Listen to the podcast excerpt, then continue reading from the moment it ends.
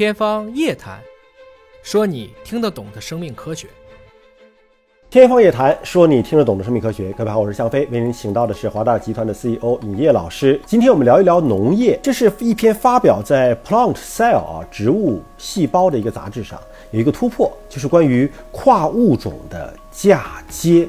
农业的嫁接，我们其实觉得这个词儿挺常见的，小时候我们就听过嫁接这个词儿。但这次的这个文章呢，是来自于康奈尔大学的一个课题组，他们是找到了跨物种嫁接之所以能够成功的一个关键的因子，也就是说找到了分子层面的一个证据，对未来农业应该是会有一定的启示啊。那么，首先，请野老师给我们介绍一下传统嫁接到底是什么？我们慢慢的来梳理啊，再梳理到现代的一个嫁接。传统嫁接是什么？就是在动物身上，我们一般就会叫器官移植嘛；在植物身上，其实我们就叫嫁接。只是说，这个植物细胞因为天然具有分化的全能性，所以在植物上可以看到一些非常奇葩的景象。比如说，我们一直在南方常见的热杜鹃，三角梅。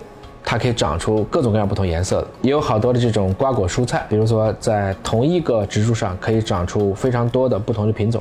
我们常吃的油桃实际上就是桃子和李子来嫁接的，所以它叫桃薄李。我们可以简单理解是一种把两个完全不搭嘎的品系通过物理上把它放到一起，再通过它们内部的一些互相的适应，从而长到了一起。它还是基于植物细胞的强大的这种再生能力、自我修复能力。把这些独特的根系和枝条系统连接起来，成为一个双植物乃至多植物系统。有一些可以说是优势，有一些就感觉哎这个比较新奇。成功的嫁接呢，主要取决于你这个嫁接口，就刚移植这一段它怎么长得好。我们一般管支撑部或者说被嫁接的这一部分，它要有一个强大的营养供给，我们一般叫砧木。另外呢，就可以叫接穗儿或者叫接枝、接条等等。这个过程中呢。在历史上有过多个科的一些尝试，那华大呢这几年其实也积极在这个方向有去做尝试，比如说我们就比较喜欢去做超级茄子树，实际上是把这个茄子种到了树上，而且茄子树上可以去嫁接，包括烟草、包括番茄、包括枸杞、包括辣椒，甚至土豆。当然土豆它不会去长土豆了，植株还会去存活，它们都是用于比较有趣的园艺目的，进而也能够为都市农业。能够有效的供给一些有机蔬菜。那么不同科的植物之间可以做嫁接吗？不容易。一般来讲，跨属嫁接都已经很厉害了，所以不同科之间的这样的一些案例并不多。那么具体来看呢，像同一科之间，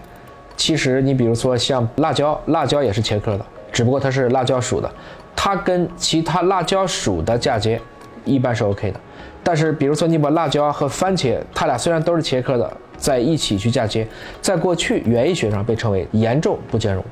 严重不兼容的意思就是说，它血管没打通。植物的血管呢，叫做维管束。如果它维管束打不通，营养给不过去，那它就没有办法形成很好的一个定植，最后可能它长不好，或者直接就会在嫁接处进行断裂。这些问题怎么去解决呢？有一部分肯定是要通过基因操控技术去解决，有一些实际上是要找到它们之间的中间种，因为茄科也是从一个分出去的。我们今天选择的这两个栽培种可能离得有点远了，如果能找到它俩一些近缘的亲戚，一步一步的逐渐的改良，我们会看到。到了这种从南橘北枳，橘生淮南为橘，生为淮北则为枳，它们之间还是会有一个习服的过程，说不定有一天能够实现类似于这种跨亚科或者说更大范围的一些嫁接的可能性。其实我们去农业基地参观过这个嫁接的过程啊，呃，表面看起来它就是一种物理的连接，两边都有个切口，用个切口把它呃连到一起就完了。它跟基因有关系吗？实际上，就像你贴一个创可贴，这也是个物理的行为。但你的伤口愈合不是因为你贴了创可贴，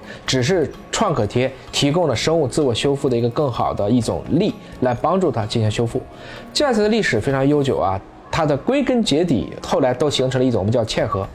嵌合就是一个物种上可能长出了。两种不同的基因，但是却可以共存。核心点是我刚才讲的，还是要维管束的一个生成。目前为止啊，只有八个基因直接跟这种嫁接形成有关。这些基因呢，会参与到比如说细胞的增殖啊、维管束的形成啊。鉴于这个维管束的一些重新连接，其实它是嫁接当中最核心的内容。我必须先把血管打通，因此参与形成层到木质部这样的一个过程，我们发现这些基因可能会是在其中起一个。关键作用的基因，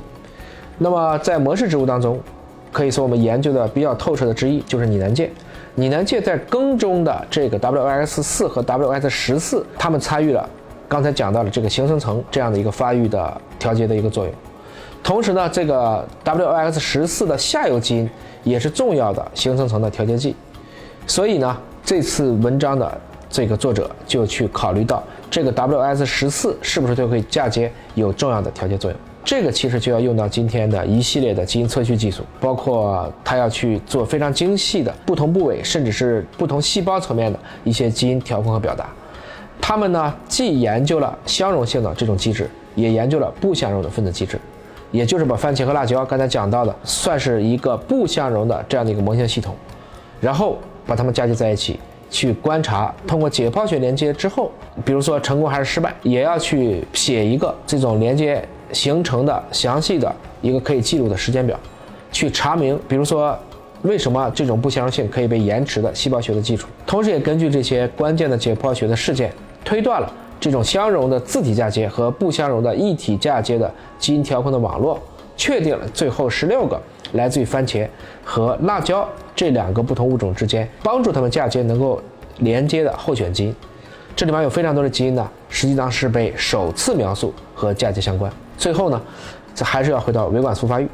他们也看到了这个维管束发育在嫁接形成当中的作用，发现了 S 一 WS 四作为嫁接相容性的一个潜在的调节因子，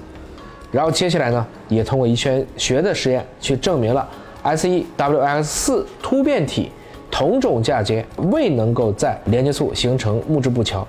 这就表明呢。这个基因是必须存在的，你把它突变了，它就不起作用了。它是维管束连接必不可少的。如果这个基因找不到了，可以作为嫁接失败的一个早期的指标，使我们的科学家可以进一步的去早做准备，去完成后续的这个实验研究。那么这篇文章实际上也是在这几年或者说近几十年来对嫁接研究的比较透彻的一篇文章。他们把这个解剖时间线呢分成了以下的若干个部分。比如说，初始的年复、愈伤组织的一个增殖、接穗针木的接触、非维管束细胞的增殖、维管细胞增殖，以及重新连接的韧皮部和木质部，它所能够连接起来的恢复的一个生理运输等等。这里面有大量的植物学内容、植物生理学内容，包括细胞学内容，还有基因的内容。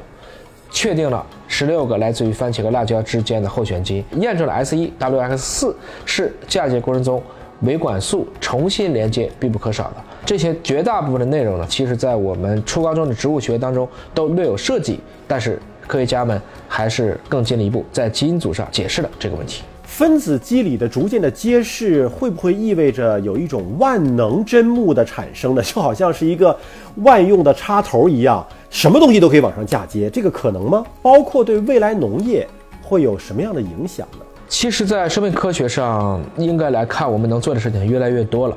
换言之呢，如果说我们大家可以通过一些，比如说未来的一些原生质的一些融合，染色体的一些大规模的这种迁移，大家对基因操控的这种能力更强，我相信是有可能做出一种接近于多能针木吧。我们还不能说是万能针木。就像在三月二十二号，华大和中国科学院健康所。等多家合作伙伴呢，成功的把成人的干细胞直接逆转到了相当于八细胞体，动物上都能做到，植物上确实不像动物上有那么多的经费，但只要我们花时间花精力，那么我相信这样的一些科研突破，也许就在不远的将来，